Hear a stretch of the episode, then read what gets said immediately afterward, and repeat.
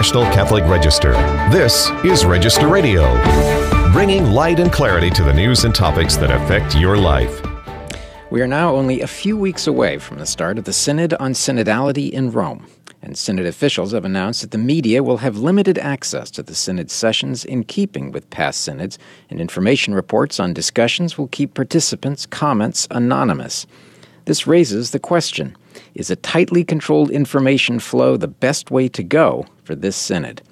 This week on Register Radio, we talk with Russell Shaw, one of the great veterans of the Catholic press, about the synod, secrecy, and the state of Catholic media. Hello, I'm Matthew Bunson, EWTN News' Vice President and Editorial Director, filling in for your regular host of Register Radio, Jeanette De Melo, Executive Director of the National Catholic Register, who's off this week.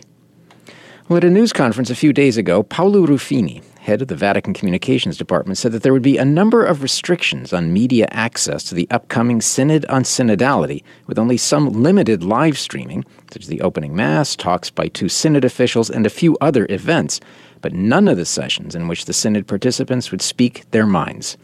Reporters, and there will be a lot of them, will receive news about the proceedings through a daily summary prepared by a committee headed by Ruffini. The announcement was not a huge shock, after all. Previous synods had also limited media access, but with calls for transparency and openness on the part of the synod process, the question is being asked is secrecy the best way to go? To discuss that very issue, I'm joined by Russell Shaw, a veteran journalist and author of more than 20 books.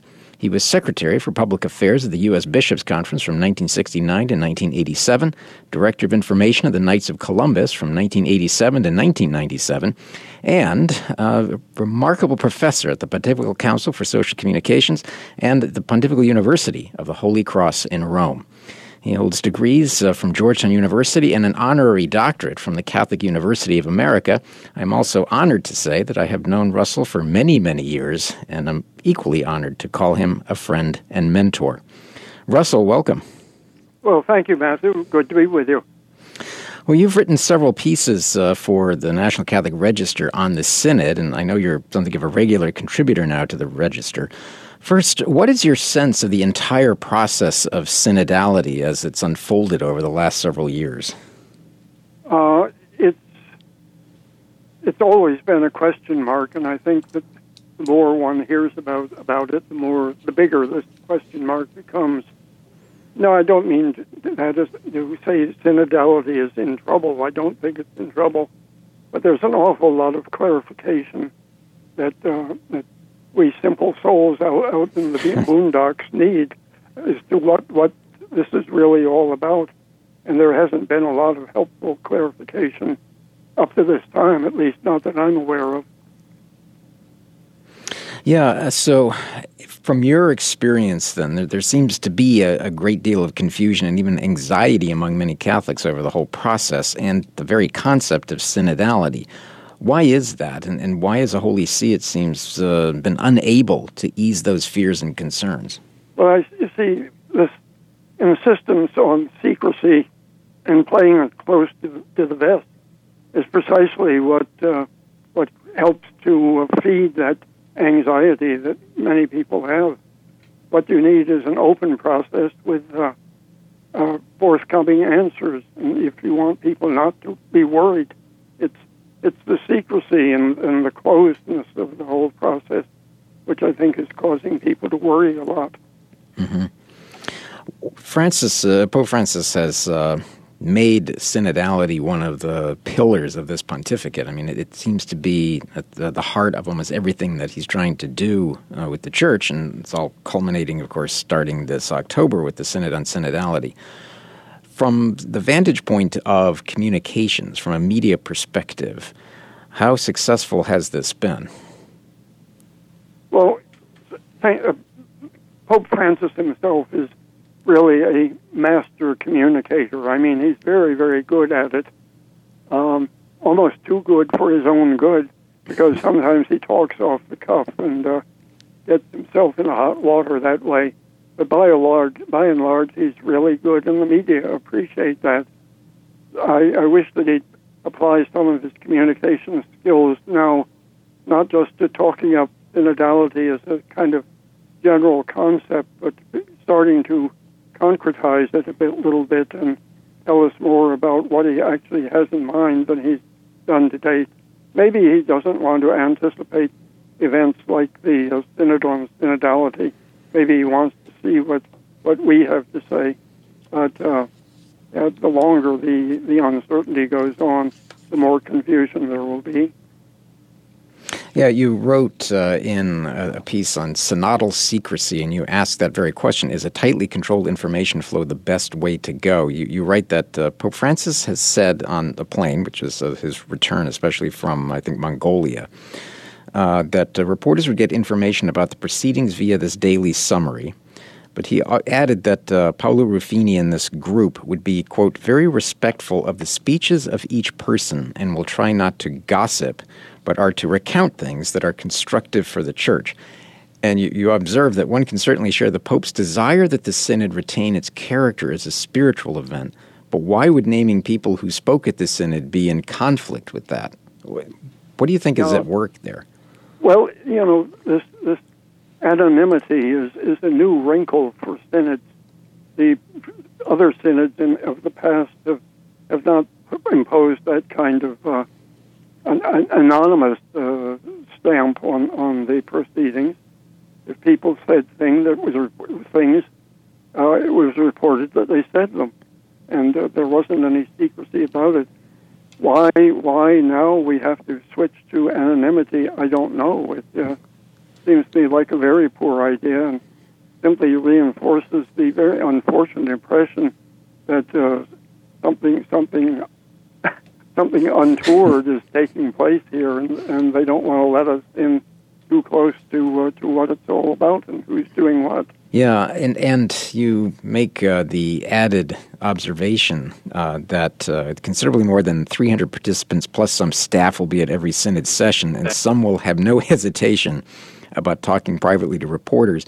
Does this have the the risk of, in fact, uh, creating an atmosphere of leaks, but also we've we've already seen a, a, lack of hesitation on the part of some, especially in the sort of progressive Catholic media, to try to steer uh, the results and the interpretations of, of both Pope Francis's uh, idea of synodality and synodality itself as, as it's being created in this synod. Well, the people who do the leaking are going to be people who have an axe to grind, that's for sure. Whether they're going to be liberals or conservatives, I wouldn't pretend to know, but uh, you're not going to get an objective, impartial version of what's happening in the Synod through uh, through a system that invites constant leaks of an unauthorized nature. So uh, it's just one one more reason why uh, you know the the process is, is the process is well intended, but I'm, I'm afraid it's counterproductive and likely to produce an outcome which uh, which it's supposed to head off, but it's not going to head it off. It's simply going to make the negative outcome even more painful than, than it would be otherwise. Yeah. I mean, the best way to avoid trouble is just to be out front, out front with what you have to say, and uh, go ahead and say it and tell people honestly and openly what's going on. Mm-hmm. So, would your advice to them were they to come to you, as as I know you have been involved with uh, communications for things like the USCCB and others, and I want to get to that in a minute. But would your advice to them be to stream all of the sessions, or find a better way to inform reporters in the world about what's happening behind those closed doors? Well, ideally, I'd want to uh, stream all of the sessions but I don't expect that to happen. And you know, it's never been done before, and I don't think it's going to be done on this occasion. What I would recommend that is that uh, instead instead of sending out these carefully tailored uh, uh, summary reports with, in which no one is identified by name, that in fact the speakers and the contents of their remarks be, be made part of the uh, ongoing process of uh, uh, reporting from the Synod, and that uh, doc- a certain amount of documentation, the text of the people's presentations also be made available to the media. Again, mm-hmm. if you want to avoid misrepresentation and error, uh, you, that's the way to go rather than by uh, this, this anonymous uh, procedure. Right. So, as this has been unfolding, I know you've been to quite a few synods uh, in your time. What were some of those experiences like at the previous or earlier synods? Well, the um, certainly the, the, the Holy See and the Holy See press office wanted to uh, control and run the whole process of uh, media relations. But uh, as time went on, more and more national delegations, including the American delegation, took to the practice of holding their own press briefings and giving interviews and doing it all quite openly. I think that annoyed some of the people the on the Vatican staff, but it seemed like a much more sensible approach for uh, for those of us outside that special circle, those of us who had media from our from back home there in Rome with us who wanted to know our team was saying, and uh, and so we made our team available to them, and mm-hmm. it worked. It worked quite well, uh, despite all the fears about violations of secrecy and misrepresentation by the media and all that sort of thing. The the more open the the whole process became, the more accurate the reporting became too. Well, and that became something of a pattern that we saw also with the conclaves, didn't it? Oh, yes, indeed. Yes, indeed. And at Vatican II, Vatican II was a good example uh, in, on, on, a large scale of what we're talking about here. You know, the first session of uh, Vatican II was kind of a mess in communications terms. right. The, the, the effort was made to keep it all under wraps, and, uh, you know, you, had this same uh, close close it up and keep a secret about it mentality at work, and it didn't work. There were a lot of leaks and much confusion, know unhappiness inside the uh, council and outside the council. So after the first session of Vatican II, a more enlightened view of media relations prevailed.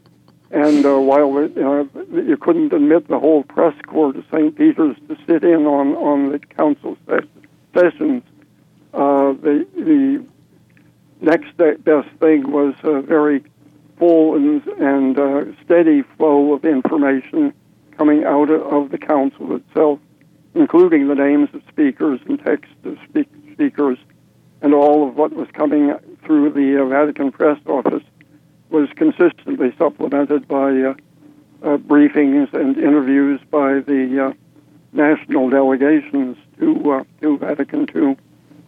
So that's that's the way it happened at Vatican II, and that's mm-hmm. what the kind of evolution I'd like to see happen through the to the uh, to the Synod. It's just too bad that, that we have to reenact all the all the mistakes of the past. all over again, do it all over again, and make the same mistakes, of, you know, years after Vatican II. That, you know, I guess it, we're just all of us slow learners. or we've forgotten the importance of history. Well, you write at the, the Register that um, it is ironic that the Synod, sometimes described as completing the work of Vatican Council II, which after its first session became a model of open communication, should take place in semi secrecy behind closed doors. Yeah. So let's, uh, we're going to take a quick break, uh, but Russell, I want to uh, pick this up on the other side. Uh, there's a lot more to talk about the Synod on synodality and also your take on sort of the state of Catholic media. So when we come back, we'll continue our discussion with Russell Shaw this is Register Radio on EWTN. Stay tuned for more.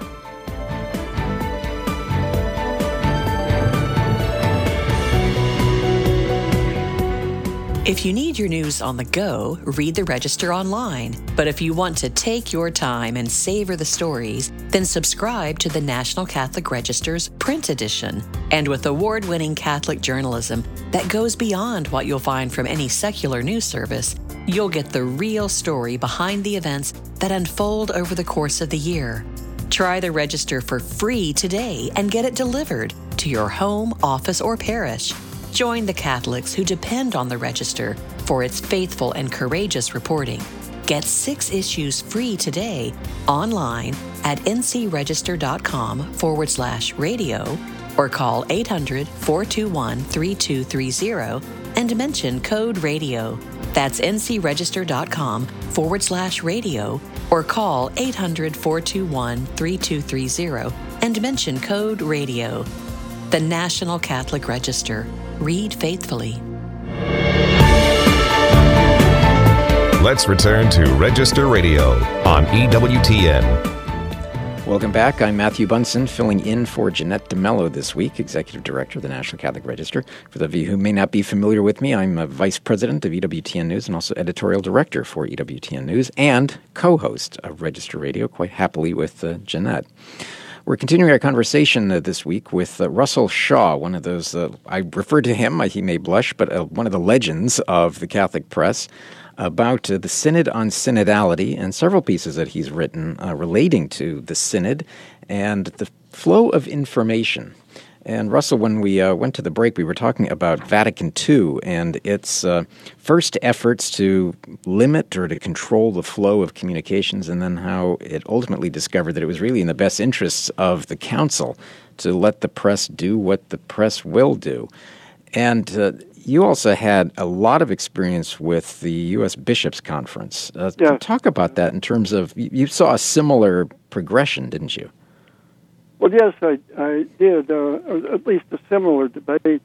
You know, I uh, went to work for the Bishops' Conference as, what shall I say, press secretary, I guess you could call, call the position. That was in uh, uh the late 1960s. And uh, at that time, bishops were having their general meetings twice a year behind closed doors. It was all closed. Uh, there was a system whereby uh, a couple of priests uh, priests were would come out after, after a session and give some kind of summary of what had what had been taking place. But that was the extent of the information, and it just didn't fly with uh, reporters who uh, because of their experience of Vatican Council II, were accustomed to a much more open and forthcoming approach on the part of the Church to uh, media relations and through the information flow. So, I, having taken in one of those meetings and seeing the bad results that it was producing, I, I and others with me undertook a continuing campaign to try to persuade the bishops to open up their meeting to the general meeting, their meeting, to direct coverage by by the news media, and uh, they, took two votes over the next couple of years and voted the idea down. But then uh, they tried again a third time. Those who supported the idea, and this time maybe the bishops had just gotten tired of hearing about it. But on the third vote, the bishops voted to uh, start admitting observers and accredited media to direct observation of their, their general meetings. And uh, the first such meeting took place in the spring of 1972 out there in Atlanta. And the bishops have been doing essentially that ever since.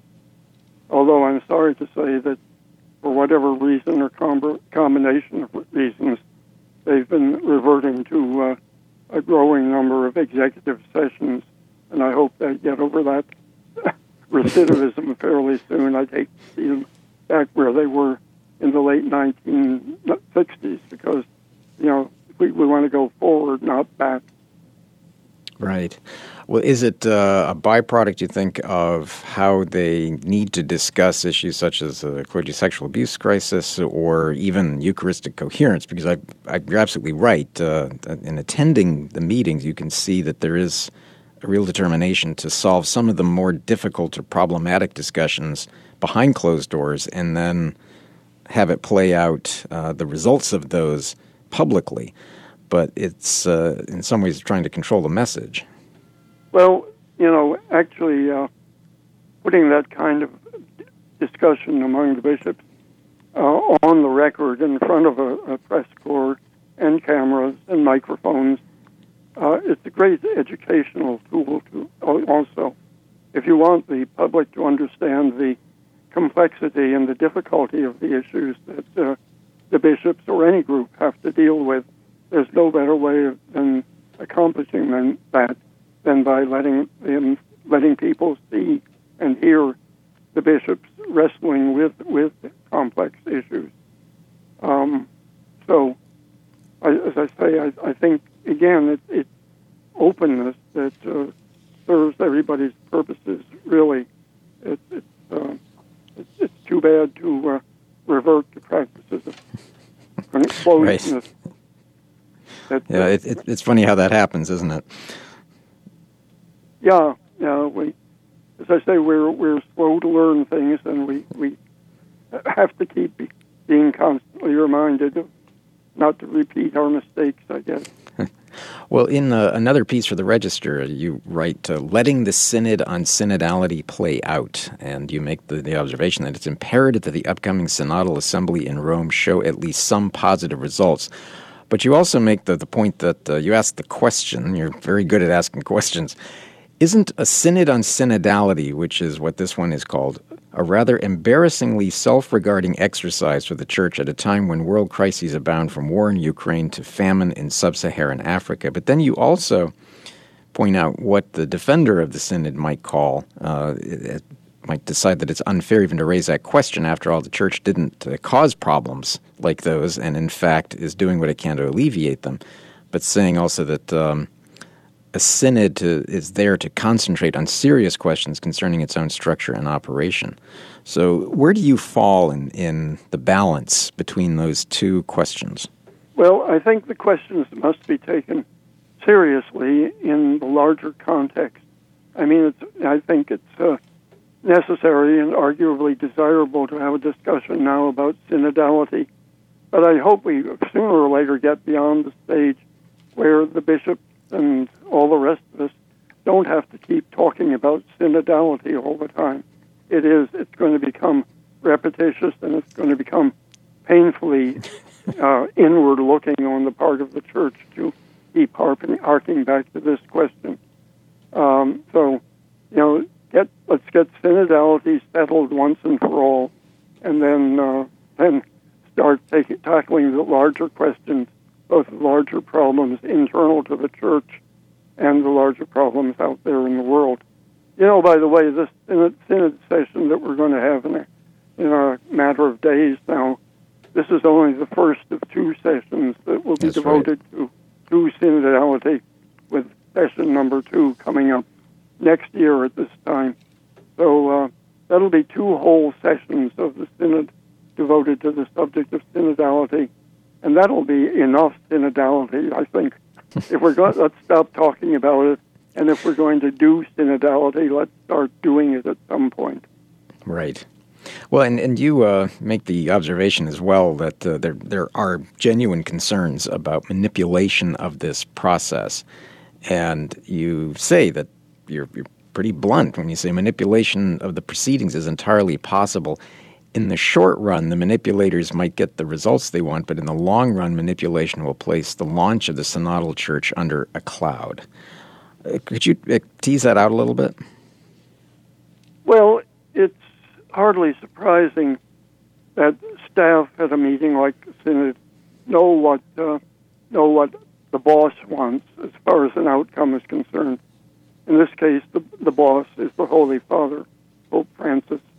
All of the staff of the synod know that the Pope wants a uh, ringing endorsement of the concept of synodality because he wants to, you know, wants us to have eventually a synodal church in place. Uh, so, knowing that, the temptation is strong for the the staff to try to give the boss what he wants by a little a little manipulation around the edges to uh, maybe uh, you know, what shall I say feed the uh, the synod uh, materials which will lead them to uh, endorse the document, which isn't exactly what they, they said, but they, they've got they've got to say something. So, as I say, it's uh, it's it's a natural instinct, this desire to produce a result and make it a result that the head man is going to like. But uh, it can't be done at, at the expense of uh, openness and candor and honesty about the proceedings. Right. And, and what does this say a little bit about uh, the wider state of Catholic media?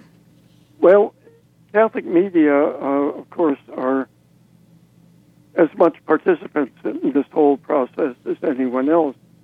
And the same ground rules that apply to media in general will be applied to the Catholic press and Catholic broadcasting uh, during during the uh, synod.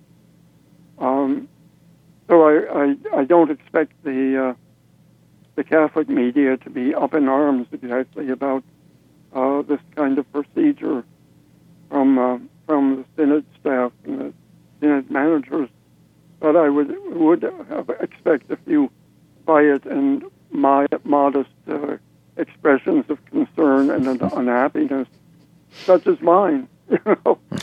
yes. You know?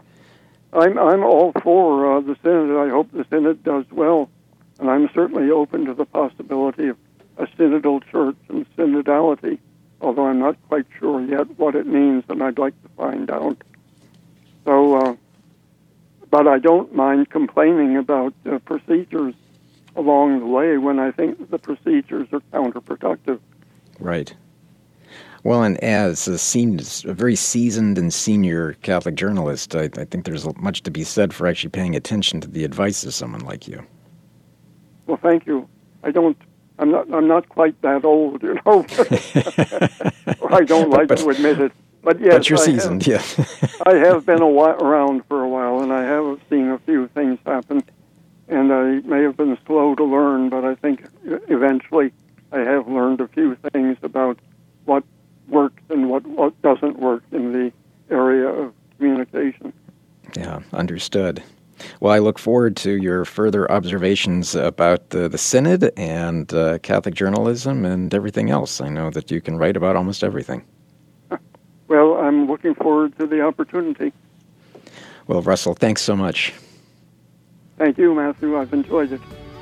Well, that uh, brings to a close this week's episode of Register Radio. Remember, for more news, analysis, and commentary, check out the National Catholic Register online at ncregister.com. Thanks so much for joining me here on Register Radio on EWTN.